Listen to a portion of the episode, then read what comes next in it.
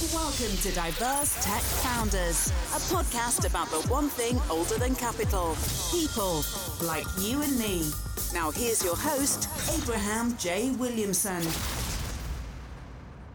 Welcome back to Diverse Tech Founders Media. We're in DC on I Street at DC Startup Week with Blair Matthews, co founder of Zuri Fertility. And we're going to get into just all of what they do uh, along the way. But first, we want to get to know Blair uh, in true fashion. So, as additional background, Blair is yet another Bison, a Howard grad, to come on to the podcast in the studio. So, he's going to talk maybe a little bit more about how Howard shaped him. But now, let's get into Blair, not today, but little Blair from back in the day, and talk to us about childhood Blair and if younger childhood Blair would be friends with you today and just kind of like orient us around how you were shaped as a youngster. Spent a lot of time in the church. Spent a lot of time in the church, I could say. We had Tuesday night Bible study, Friday night marches in the community, Saturday I would work at the church, and Sunday altar serve, be at church, right? You know, when I got older, as I got older, I would have like youth group on Fridays at the church. So I spent a lot of time in my church community, getting to know a lot of members of my church community. It had a very positive impact on me. The other time that I wasn't at church or school, I spent a lot of time with my brother who uh, had a visual impairment disability that ultimately uh, took his life later on as we grew older, but it, it spanned into other disabilities. So I spent a lot of time with him and doing sports. So soccer, swimming, water polo, uh, skateboarding, learning music, a lot of things that not typical of your kid on the south side of Chicago you would think had have an interest in, right? But I had an interest in those things. And speaking of that, I'm glad you brought that up because water polo I've heard is probably the toughest sport you can do because of what all is involved. How'd you get into that, and do you still draw from those lessons?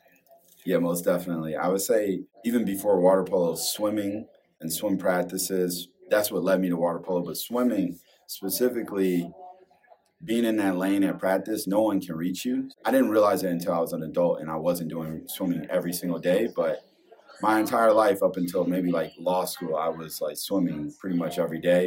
And it serves as almost therapy because no one can get to you at that time and you have your thoughts and you have that peace whether it's an hour, two hours, that time that you get to yourself, you don't always get when you have such a packed and busy schedule and then now balancing fatherhood and everything else that you have going on. But I think that time spent swimming and getting to understand myself and how I needed that space to think and, uh, you know, mentally train, right?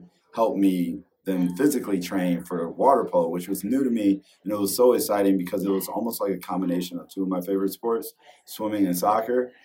And when I got into water polo, I immediately fell in love with it. Our team was small, so I could say I was like, you know, immediately a starter, but like it was good. You know, it was good to like have a big role on a team. And I really enjoyed that. I ended up being the captain my senior year at Mount Carmel High School in Chicago.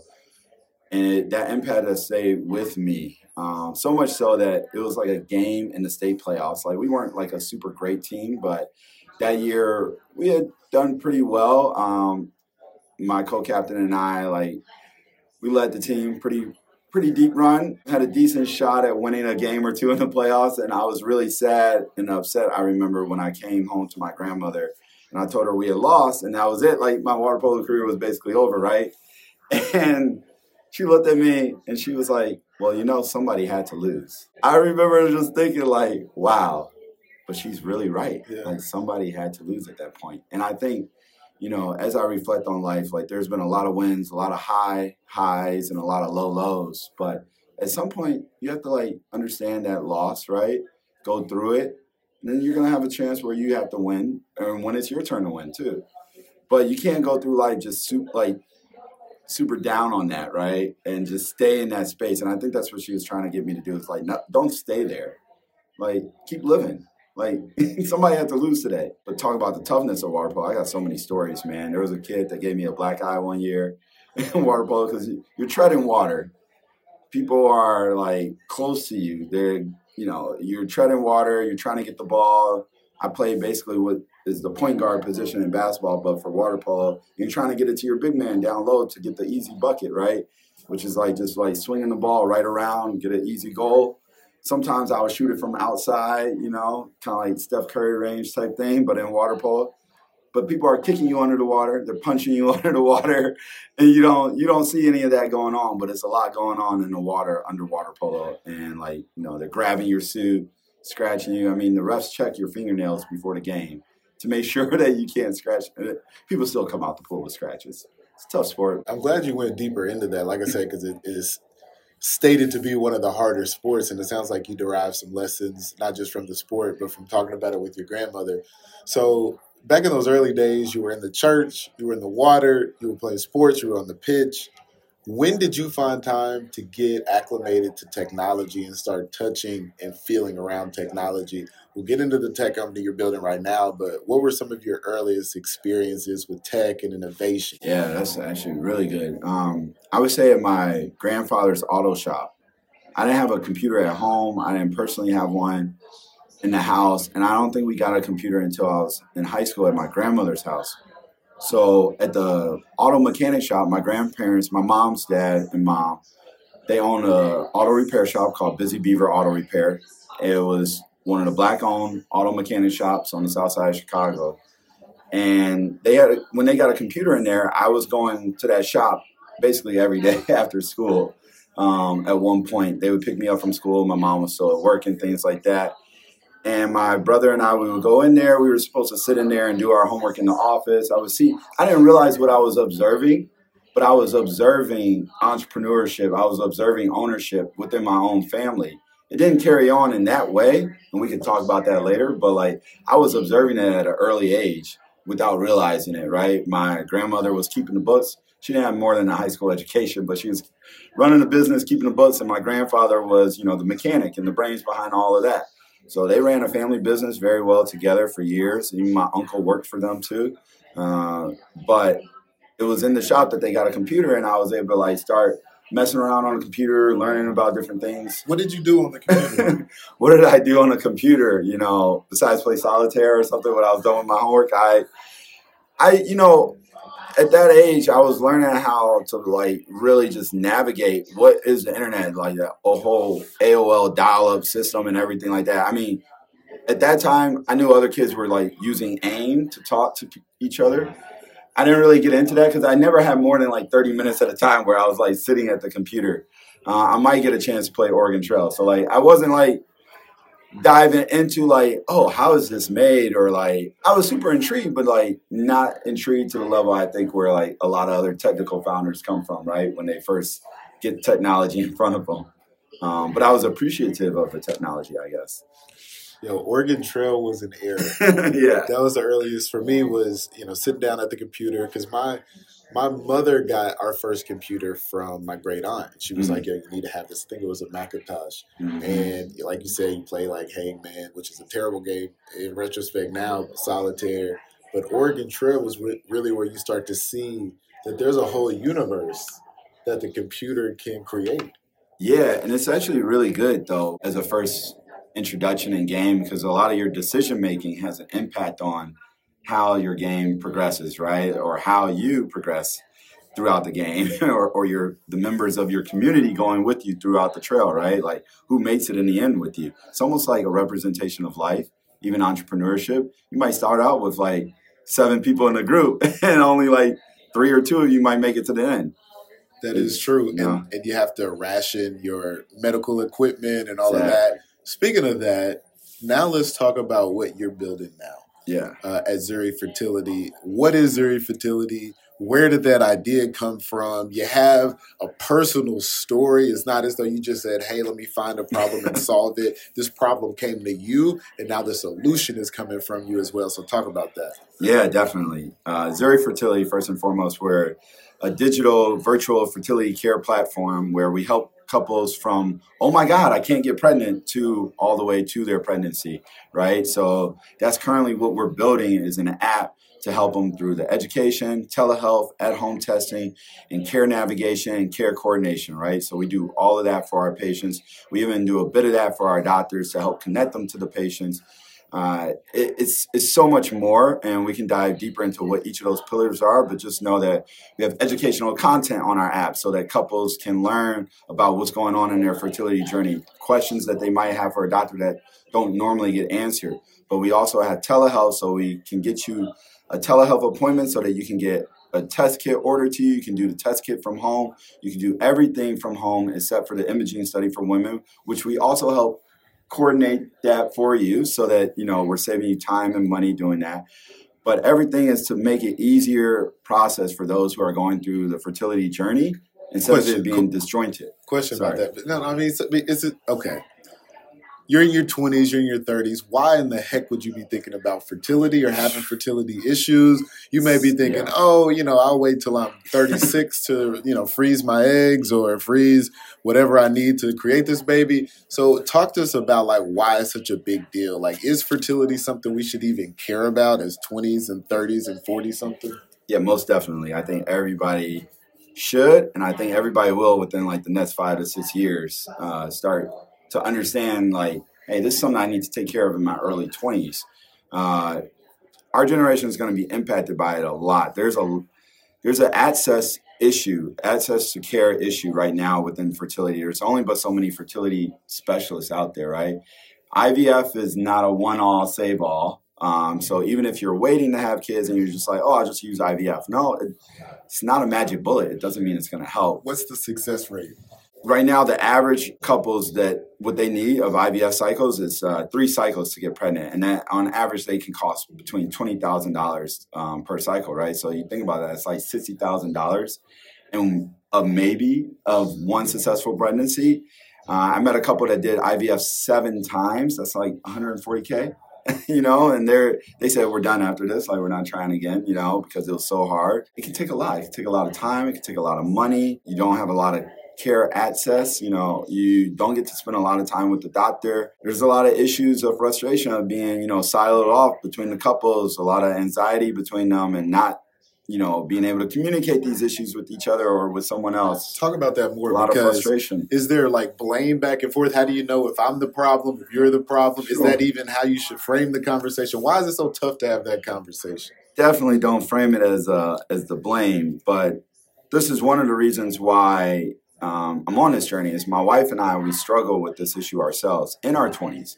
And we were healthy, believed to be healthy, right? And we just couldn't figure out what, what was going on. But infertility can affect men one third of the time, one third of the time it could be women, one third of the time it could be an unknown issue between the two that is, you know, difficult to understand what's going on there, right? And so uh, the science behind that, obviously, my co founder being a doctor has, you know, spoke tremendously about. We've done so many videos on that on our uh, Instagram at Zuri Fertility, where you can find out more information about that. But just from my personal experience of going through that, I was going down the rabbit hole of the internet and the treasure trove of misinformation that was out there of like, you should be trying this. It's probably this issue. And it's none of that. You couldn't get a clear medical answer when we were trying. And that's why this is so personal to me. My wife and I, it wasn't until that she reached out to her medical network to get the answers that we needed that we were finally able, after a few more months of struggling, able to get pregnant.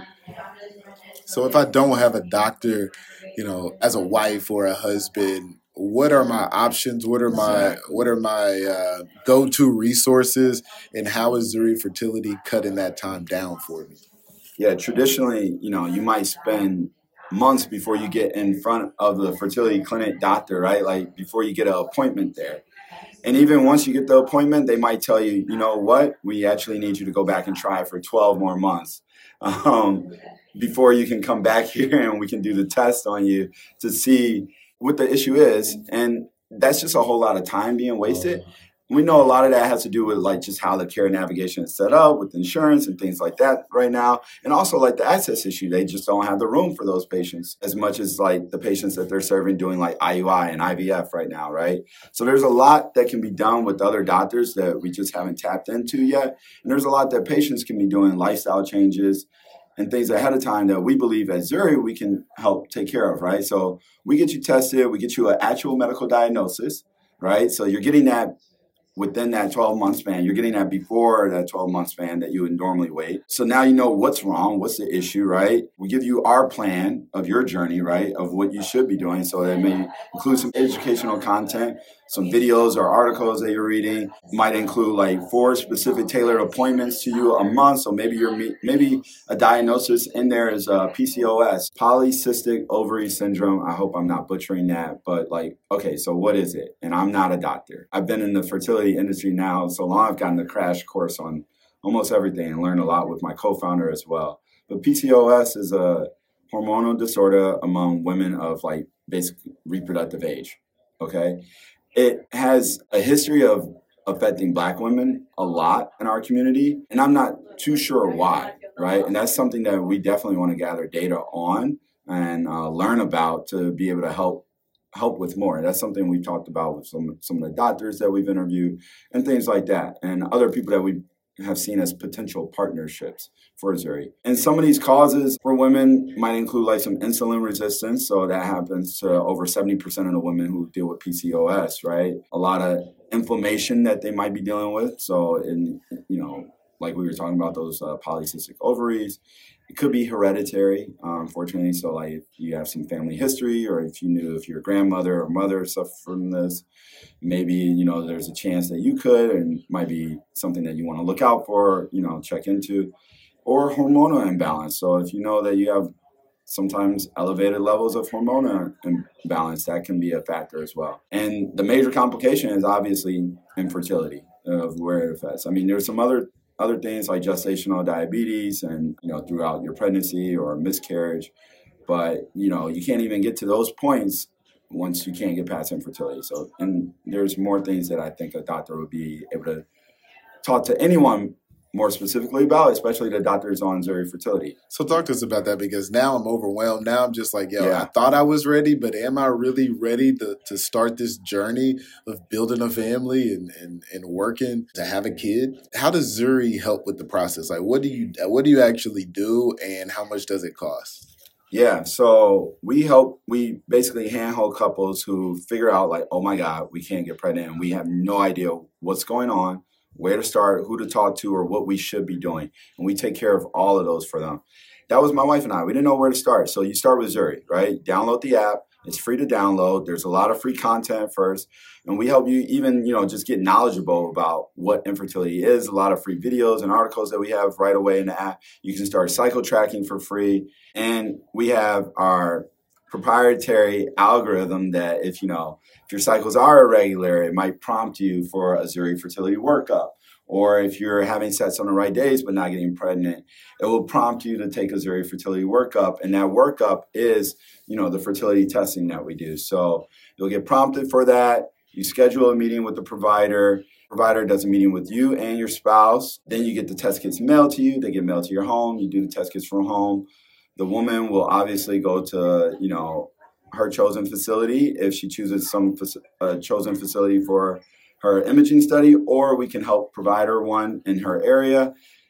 And once we have all of that information back, our doctors can then give a medical diagnosis and then begin a treatment plan. And that may be, you know, this is where I was going with PCOS, right? So maybe you're meeting with a reproductive endocrinologist specialist um, once a month. Maybe you're meeting with a mental health uh, professional once a month for you and your partner going through this journey. Maybe you're meeting with a nutritionist or a dietitian, you know, to help with this, or OB-GYN or a male urologist, right? So whatever that medical diagnosis is, um, not only for you but also your partner, we help you know prepare that journey for you throughout throughout the fertility journey. So we handhold you throughout the entire process you don't have to keep going from like, oh, we meet with this physician here on Thursday at some random time, and you got to go there for that appointment. And you're both trying to coordinate your schedules along with the, you know, the doctor's schedule. But then you got another appointment the next week at some different office. Maybe it's your mental health therapist. No, no, no. Everybody comes to you for Zuri, right? Your whole team is there. So our doctors are there virtually for you for everything. We can prescribe medication, we can prepare a treatment plan. We're trying to do everything to save you time and money before you know, you had to try IVF or go down that road of something more serious, right? So all roads lead to Zuri, and I know you're pre-launch at the moment, although that is going to change here in the next That's month or so. Talk to us about what evidence of traction that you saw and are seeing that makes you want to keep going with this. Like, why keep trying to build this better app to solve this very difficult problem? Like, what traction are you seeing that lets you know this is something that's venture backable?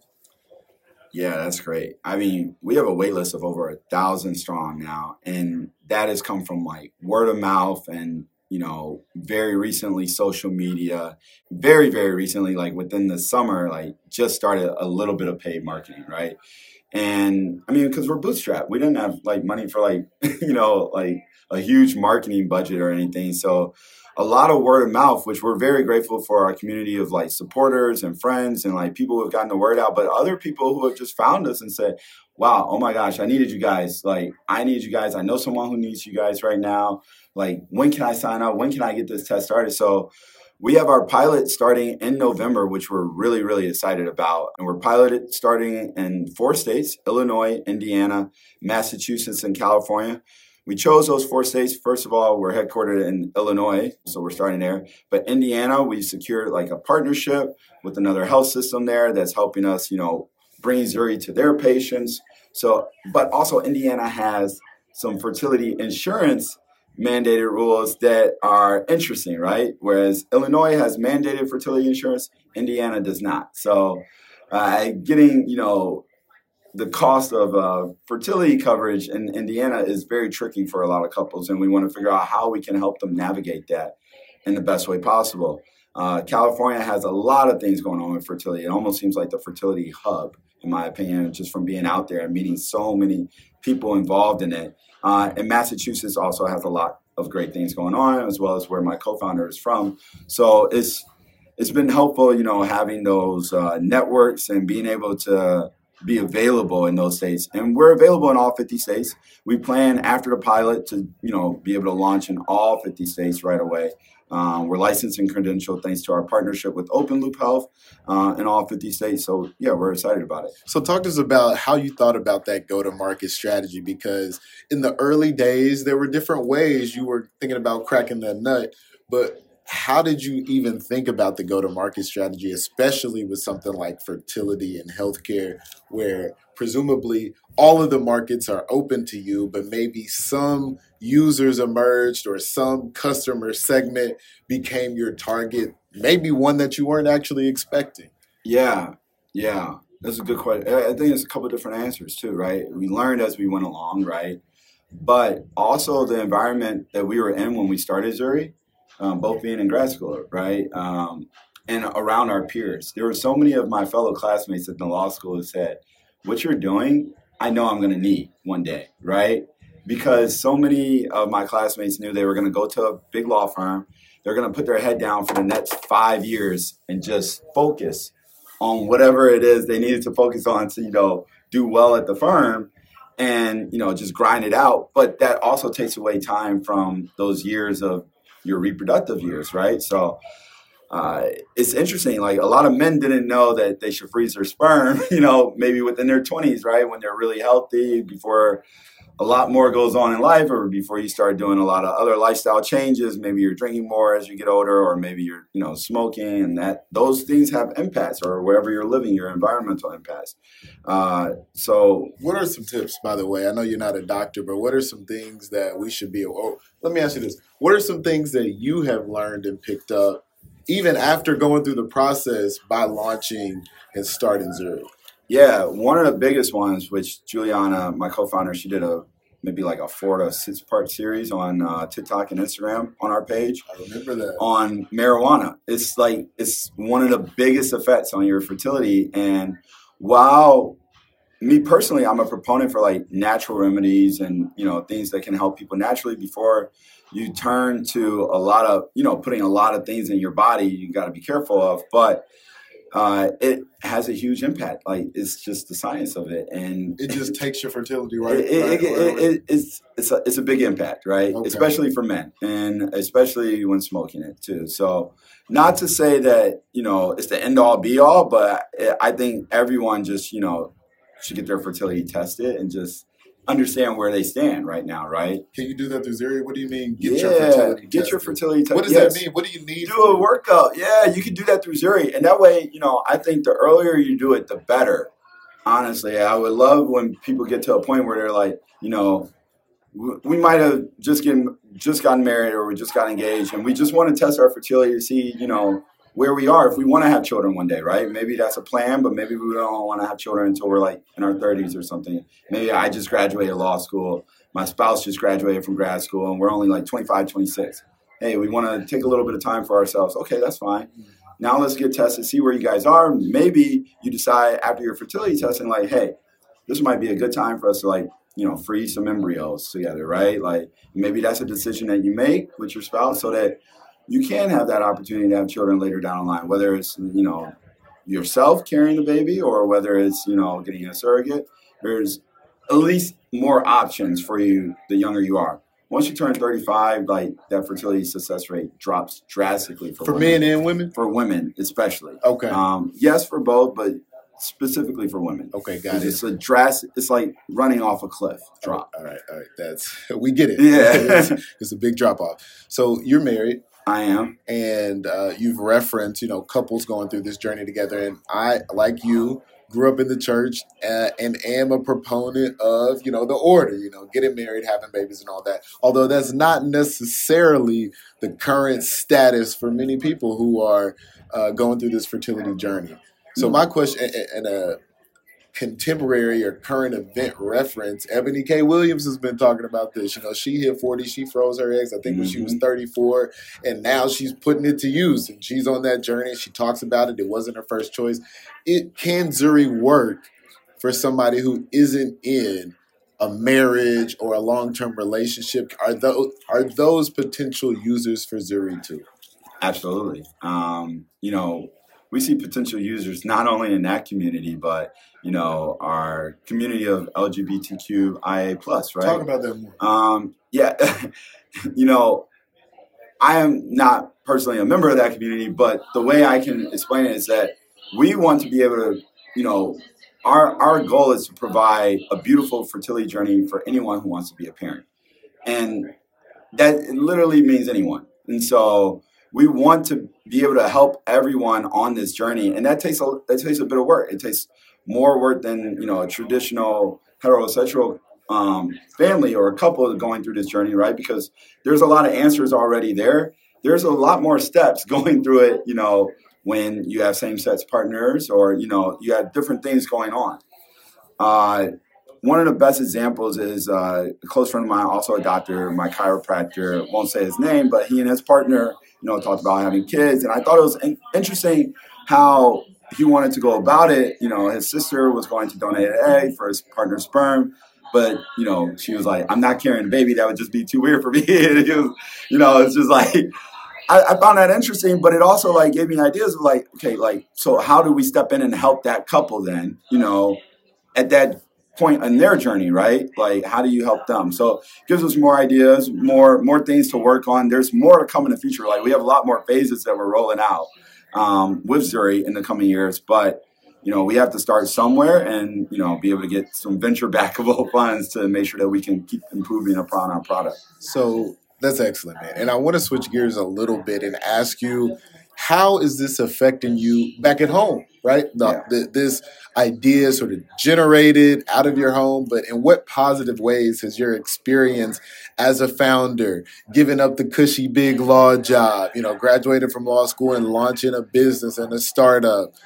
In what positive ways has this journey impacted your personal life or your family life. You have two young children as well.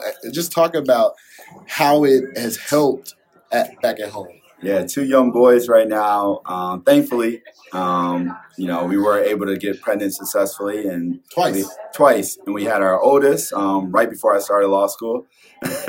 um, so Benji knows everybody in the law school, and everybody knows Benji. And then we had Bo right at the end of law school. So like right, maybe like four months before graduation, Bo came. So you know, it's, it's been a huge impact in multiple, multiple ways. And uh, the first I would say is, uh, you know, my fear with going to big law, especially um, starting law school later in life, right? Being an older lawyer and wanting to seem just confident and competent in my own practice and what I'm doing, and feeling like I missed out on some of those years because I didn't go to law school sooner.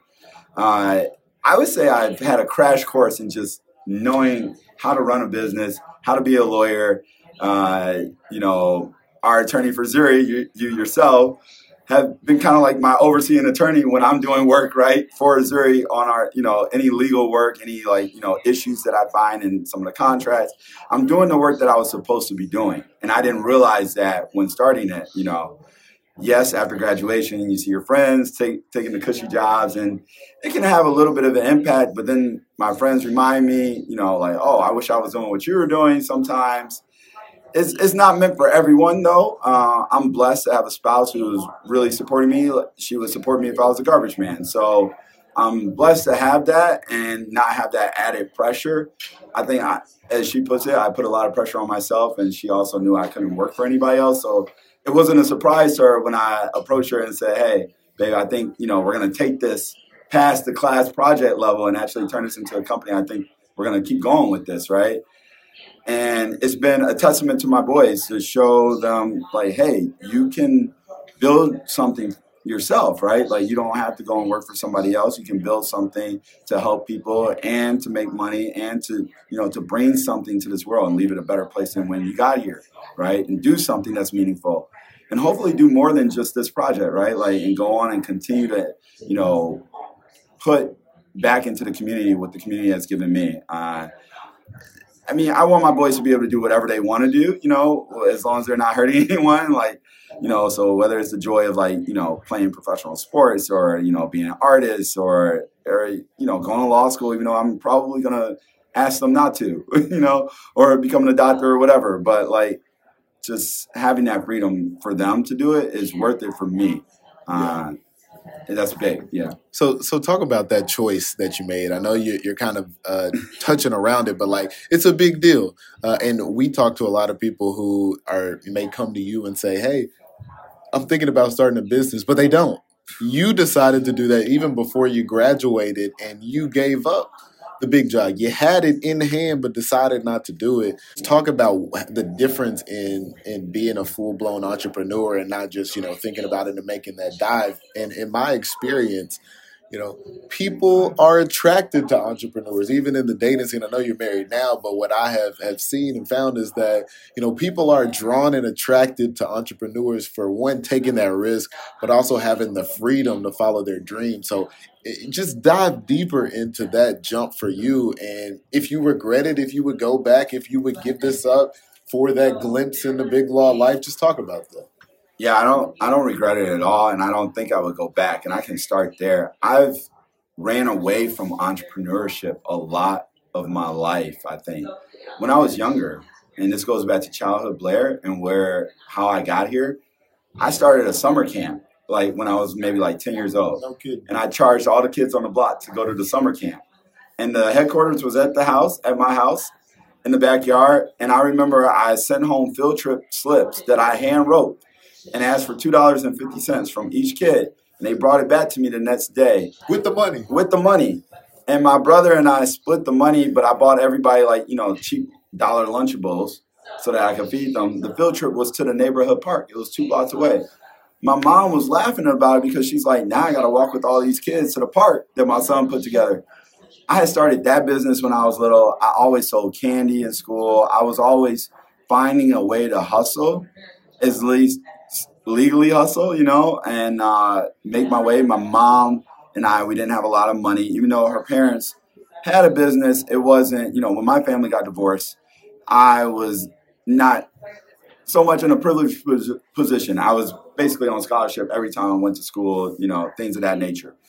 And I knew I didn't want my kids to grow up that way, but I always found a way to make some type of money it just wasn't always on the scale that it is now. But it was little steps, building time and time again, always trying to come up with an idea of how I can make some money, you know, like and be.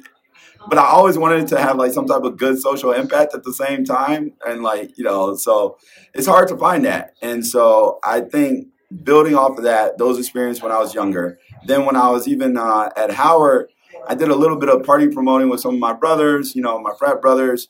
And I was I was shying away from my true self of entrepreneurship because my mom had pushed going into law, poli sci, you know, coming back home, running for office, and I may still or may not have that in me, but it's you know it's a different life. And what I noticed in my adult life of thinking about even running for office or anything like that is I don't want to have to ask people for money when I'm doing that one day because maybe my views aren't the same as everyone else, and maybe I want to actually be able to you know stand on my own two feet and serve the community and what their interests are versus what the people who pay me to be there are, right? And so that led me to just wanting to make more money in a sense, not just for myself, but for my community. I started a business in law school while I was at Northwestern. That was the first time I really like kind of pushed a little bit harder on that itch. And it was called Bounded Books, um, boundedbooks.com. And it was a book buying service for students to buy books from each other. And it's like curious to me that no one has set anything up like this before because you know you have Amazon, you had all these other services, but you had nothing local on the ground at at my law school. Right, there was nothing within the law realms of where students could easily see that the book that they were buying was that actual book. I don't know how many times I would email back on the list serve of like hundreds of law students trying to buy a book from somebody that they had put on a list serve and then it was gone, or they would meet up with me. I would give them the cash, and then just to find out it was the wrong edition of the law book, and that's a big deal in law school, right? And then especially your first year, you're trying to save money, but I, I was so scared of like buying used books because I didn't know if I would get distracted by people's notes on the page. I don't know if that would like you know hinder my learning in some way. It didn't bother me at all. Uh, come to realize that, but I wanted that option for other students to see like, oh, here's a clean version of that used book. Here's a like somewhat marked up book and then here's your gunner level marked up notebook of, of, a, of, the same textbook, right? So that service allows students to actually see a picture or a video of the book of the person selling it. Um, had it all worked up, had it all planned out to use a room at the law school. They were going to let me use it for a couple weeks to like store the books and like help students with the exchange, right? Like, so if somebody was buying a book from you, buying a book from me, and buying a book from someone else, and none of us were in the same section our year, but they had all those professors the next year in their section, right? So they needed all those books. I could bound them up for them, right? This is where bounded comes in, right? And then I can have those books ready for them and pay out each individual for them automatically. Now, COVID happened right in the middle of this. So I had all these books on the online service. I would I started off like getting the books from the buyers and then delivering them myself or having them meet me to pick them up, you know, during COVID, like meet up at a neutral space that became so time consuming and hard to do that uh, had a professor give me an idea. Is like have the buyer send the book directly to the seller, have the seller verify the book, then release the funds, right? And I didn't even think about it that way because my whole thing was verifying the book was what you said it was, right? Because of personal experience as a student and seeing that problem. Once I was able to do that, um, we had a little bit more success, but uh, we got kind of killed off by Facebook Marketplace when people started using Facebook Marketplace, which they weren't using before. I mean, it was semi semi successful. It was it was good to fail there, right, and understand a little bit of failure there on a larger scale. I put money into it and I worked really hard on it.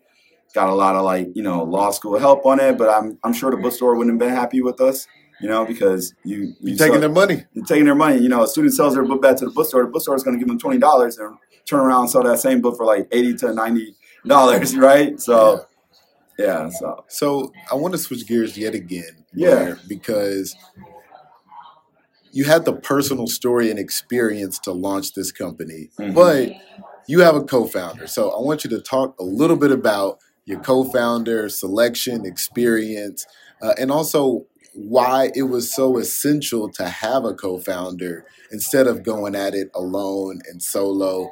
Uh, I've spoken with a number of people who were either searching for a co-founder or thank their lucky stars that they found one. What's your experience been? Talk about that. Yeah, I've been very blessed. I have a. I was actually talking about this with my line brother on the drive down here from New York, on how I believe you know my co-founder and I we wanted we have both applied to certain schools. it was funny that one school in Philly was like another top school choice for us, but both of us didn't get into that school, and so we were both at Northwestern, right, in Chicago. And I'm like, you know what? I bet if I got into that school, she would be in that school too. I just have a feeling that that would be the way it worked out, right? We were supposed to meet and do this together. Taking that entrepreneurship course at Northwestern is called Medical Innovations, where they take law students, business school students, medical students, and engineering students. They throw them together, put them on random teams, and you're it's kind of like a mini accelerator incubator um, course where they take you through the process of like figuring out the problem, how you're going to solve it, you know, to putting together a deck, to putting together a solution, filing for like trademarks, copyrights. That's why the law students are in there. Met my team. We started off with like six of us on the team. Uh, ended up with seven of us in the second semester of the class. Immediately, the first person to email the team before the class even started was my co-founder. And I was like, who is this person telling me what to do before class even starts, right? I'm like, the legal, the one coming from law school having like to say like, who's going to tell me what to do, right? And it was the MD MBA student, which is my co-founder. Um, thankfully, we were put on the same team though. Uh, our group actually couldn't come up with an idea of something that we wanted to work on, and I was kind of given a nudge by my professor Jonathan Gunn, uh, who was like the law school professor for that class he gave me the nudge. He was like, Blair, I remember you telling me why you were taking this class. Like you were taking it because your father and your brother had an issue in the medical sphere, and you had an interest in healthcare law as well as like startup law.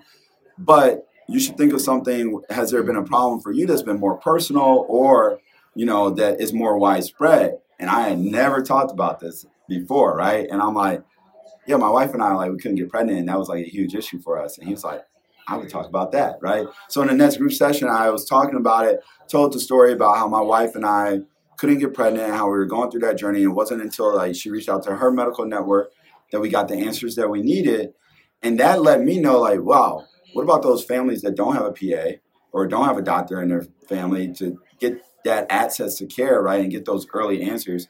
If we didn't get those early answers, we might have missed our window of getting pregnant, and we might be on that IVF journey. So what about them? If they just had this access earlier, they probably could have saved time and money too. So with our changes that we made, right, and um, we were able to get pregnant and be successful, we're basically trying to recreate that process, and that's what gave me the idea that there should be something out there because I told you the internet's a trove of misinformation. And when I told this story and the idea to my co-founder and our group, she was the only one that resonated with it because she had worked in Northwestern's fertility clinic, and I think she was still working in it as part of her rotation at that time.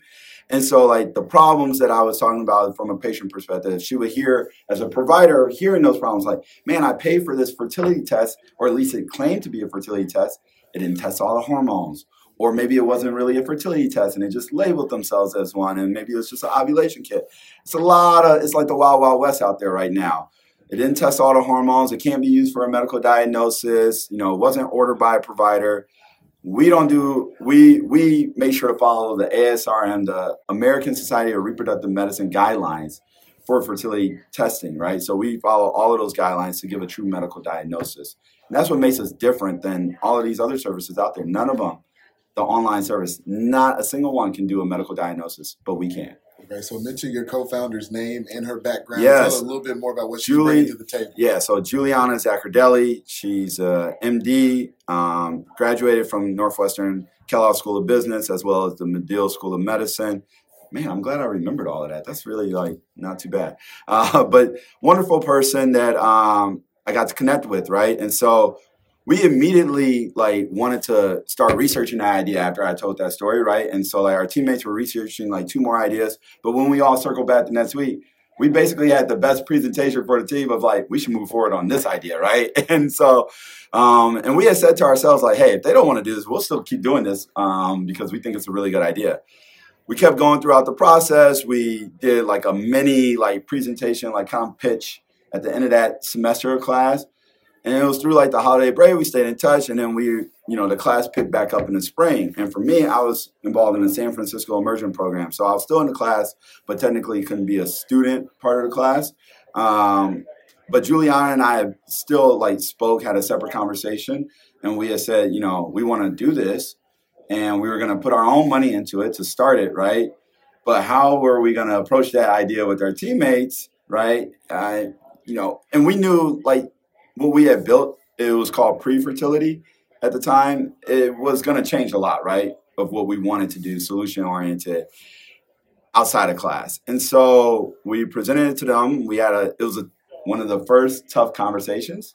And I'm so happy I took negotiations at Northwestern and like negoti- advanced negotiations where they talk about, you know, difficult conversations. And if you're a startup founder, that is an excellent book to have and to read, difficult conversations. And, you know, always remember to be tough on the issues, not on the people, soft on the people, right? When you're uh, negotiating or dealing with these hard conversations.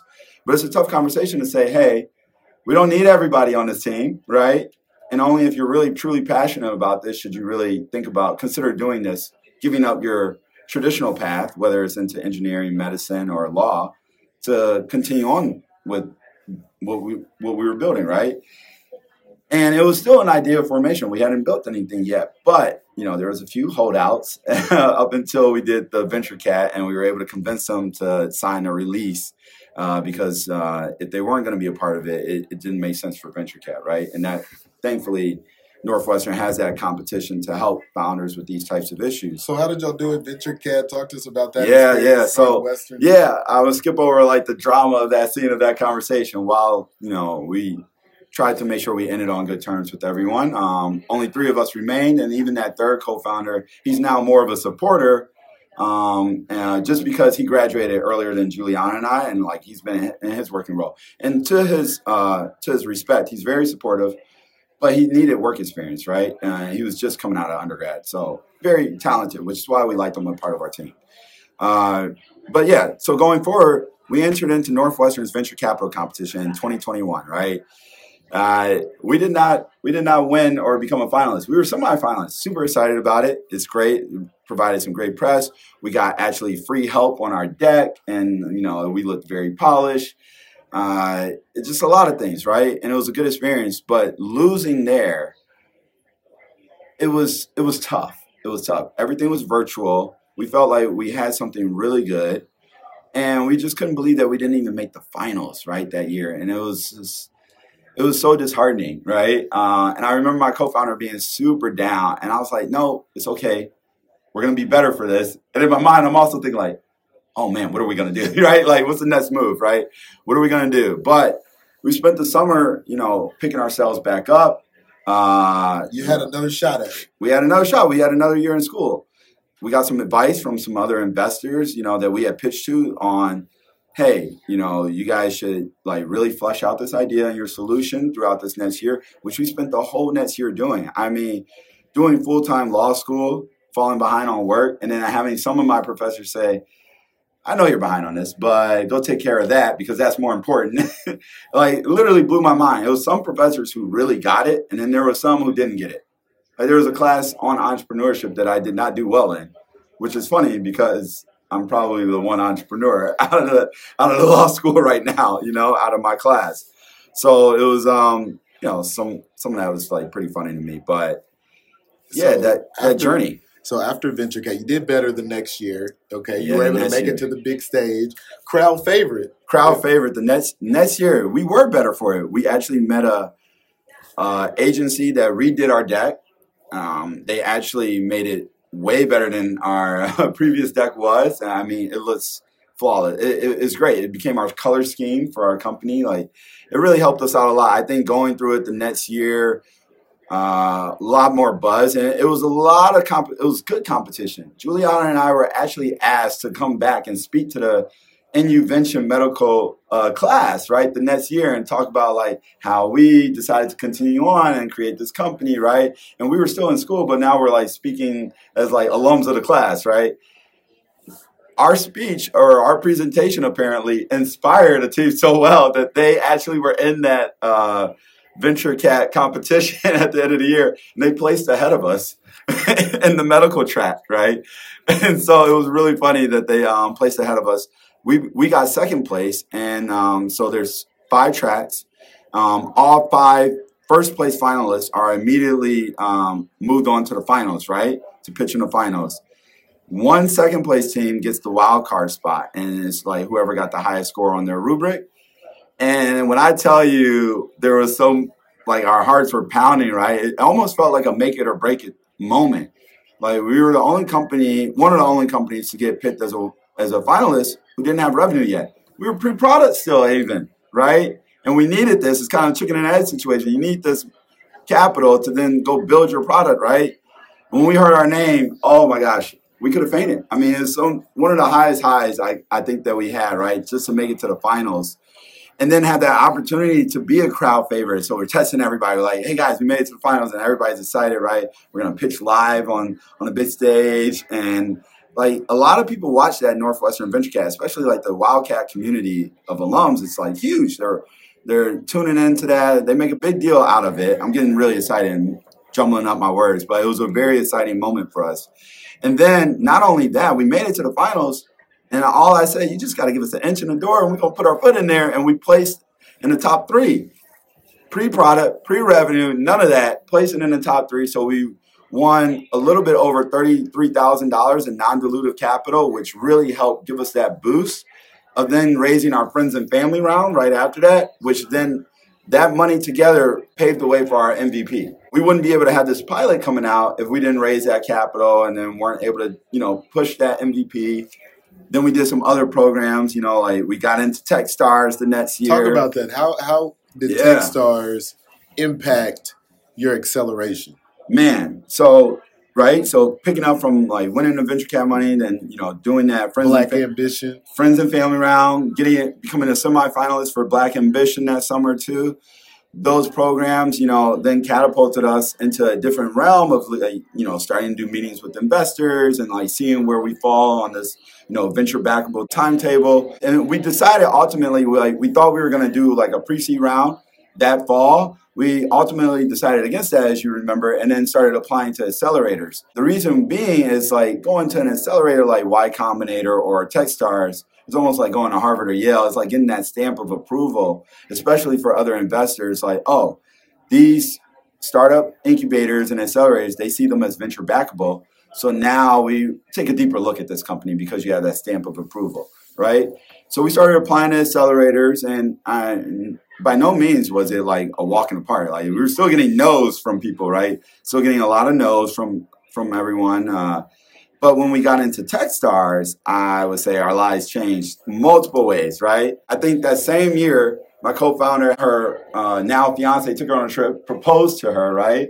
So now she was engaged. When we got into TechStars, the first weekend of the retreat of TechStars, my wife calls me, says, "Hey, I'm pregnant," and I was like you're joking. Like, this is a joke, right? It's April Fool's. She's like, no, I'm pregnant. and like, I'm like, okay, so we're gonna have three. And I remember telling the first person I told before anyone else was my co-founder, right?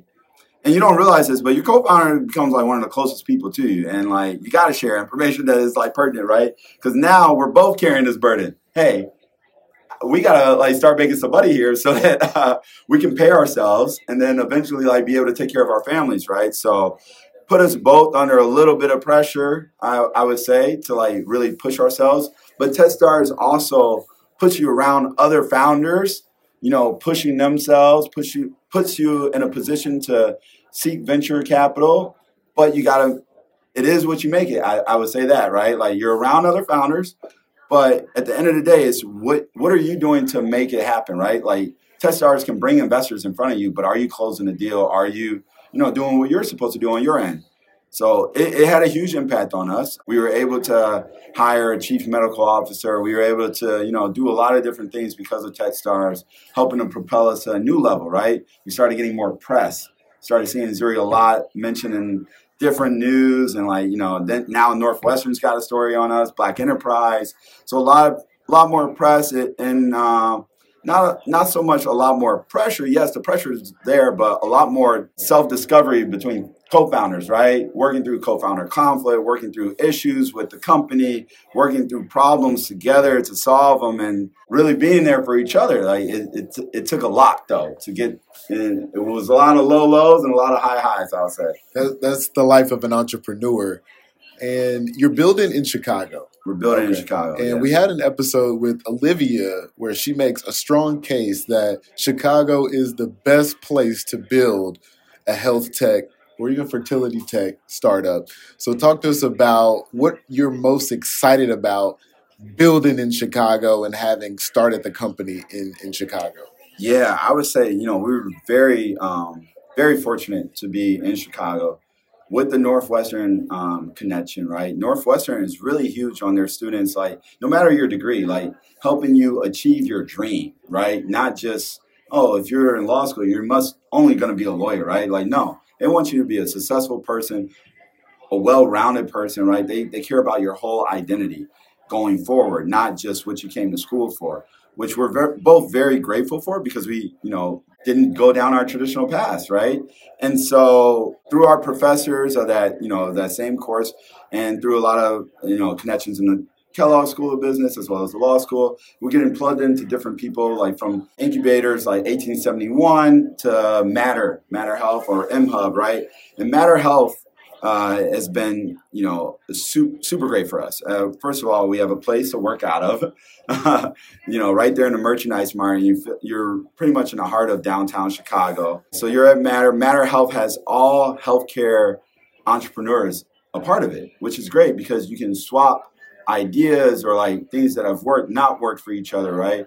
We know another founder who's working on something for back pain, who's built an app for that, and you know was able to help us as we were talking to the health system. We know two co-founders who also like Northwestern alums who went through TechStars. We were able to talk to them about that. We're able to talk to them about like pitching the health systems. We're able to talk to them about pitching partnerships, right, and get some feedback. And other founders who care about you, right, like to help you be successful. And those are kind of like your coworkers you know uh, yes you have your own company but like at least you're surrounded by other people trying to do the same similar things. And that provides a good space to maybe you can share investors or share information about different events right? Matter curates a lot of investor meets and events right? They're plugged into the community in more ways than one. Like we were able to be at like two of the biggest healthcare conferences, Vive, which was held in Nashville, when we got to come hang out with you down there. But we wouldn't have been able to afford that normally if it wasn't for our Matter connection and being having a Matter booth there. Like we're able to have a booth at these conferences, which would be unheard of for us normally, right? The same thing with HLTH in Las Vegas. So able to meet with investors, Matter, TechStars, Black Ambition, all of these things provided a lot of credibility to us, along with like, you know, of course, being Northwestern graduates and having the Northwestern VentureCat. But all of these provided a lot more credibility so that when we met with investors, it helps too. Um, at least I've been told it helps sometimes, you know. There's a lot of good information and it's good advice for people who are going along this journey. And what you have alluded to, but maybe haven't dug super deep on, was the ground game that you put into. I mean, you sort of mentioned it, but just ha- watching you in different cities from Chicago to Nashville to New York, you never waste any time in stopping to talk with people about what it is and what you're building. So, in this basically final substantive question, I want to mm-hmm. ask you what is the most valuable thing that Zuri does for its users? Our hypothesis is that we'll save couples time and money and get them to pregnancy faster. That's like for couples specifically, the users there, right? For the entire fertility industry, we believe we're modernizing it for today's family, right? Like, so we're modernizing fertility care for today's family. So that's for everyone. But for those users, specifically those patients who are right there in the, you know, starting that fertility journey, saving them time and money. And I'll even add in like access to care, which I just think naturally for us, that's always our thought, right? For access to care. And what I mean by that, that can mean several different meanings, right? Access to care for those couples who might not be able to meet that financial burden, for those couples who are in rural areas, right? Like being able to meet with your provider virtually. I would say, like those couples in Indiana, uh, where that health system is, the nearest fertility clinic is three and a half hours away. So, like each way, right? Each direction. So, you're traveling three and a half hours each direction just to get to a fertility clinic. There's got to be a better way. And that's what we believe we've solved at Zuri to help couples, right? And I, I will say, you know, for me personally, uh, I've learned a lot about myself as a co-founder. I'm not just like an idea. I'm not just a lawyer. Those roles are important. My most important role is that of a father, right? But in the company, it's like being a strategist. You know, you, you got your hands in several different pots when you're the chief of operations and the, you know, in different roles, right? So like marketing, product. Man, this has been fantastic because, like you said at the very beginning, this is a big issue.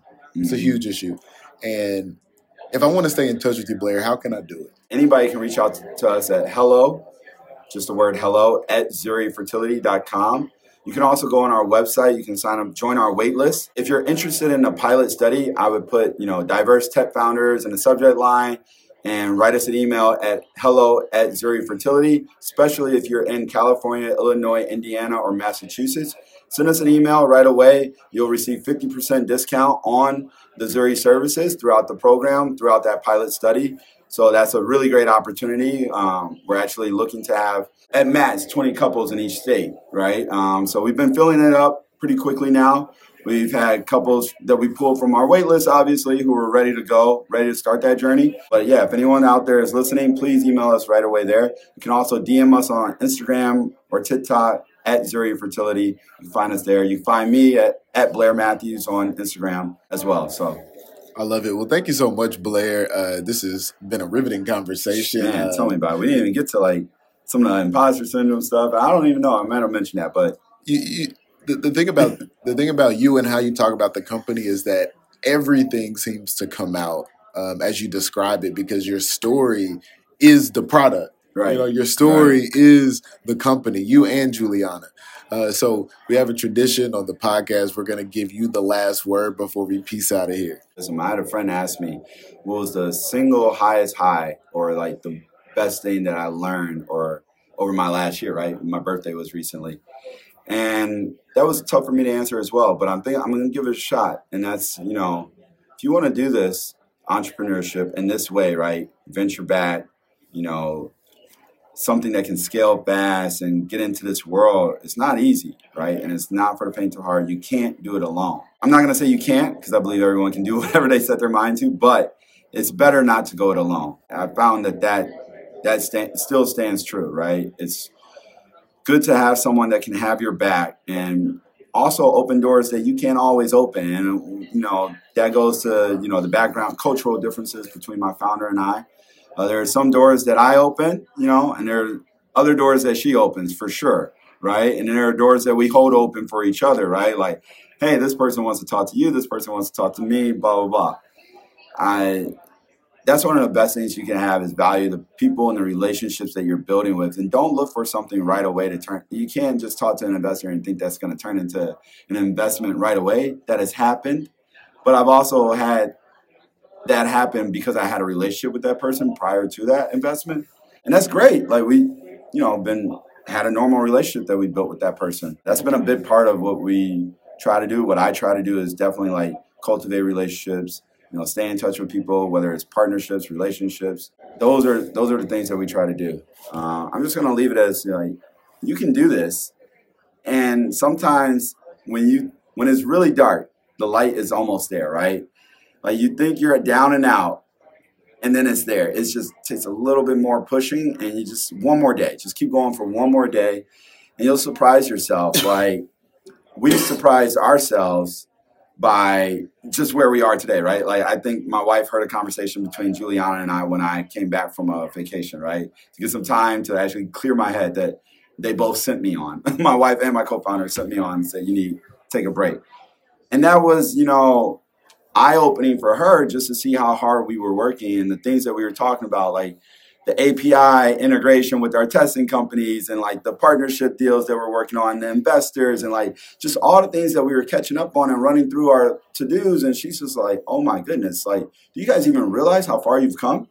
And it's like from idea to creation to like this, there's a pilot coming out. Like the app has been accepted in the App Store not only for Apple but Google and like ready to go. And we're so so excited. You know, we're just gathering all the participants for the pilot, and you know, we can't wait to have that out for everybody in November. So definitely send us that email if you're interested, or DM us on Instagram. Mention Diverse Tech Founders, and you'll get the fifty percent off. What more can be said? What more can be said, man? Thank you, Blair, and until next time, thank we bid you adieu. Yeah, thank you. Thank you for joining this week's episode of Diverse Tech Founders Podcast. I'm Abraham J. Williamson, and we had yet another great guest to pop in. And if you enjoyed today's podcast recording, please give us a rating. You can do it right now on iTunes or Spotify or whatever, and we'll see you next week.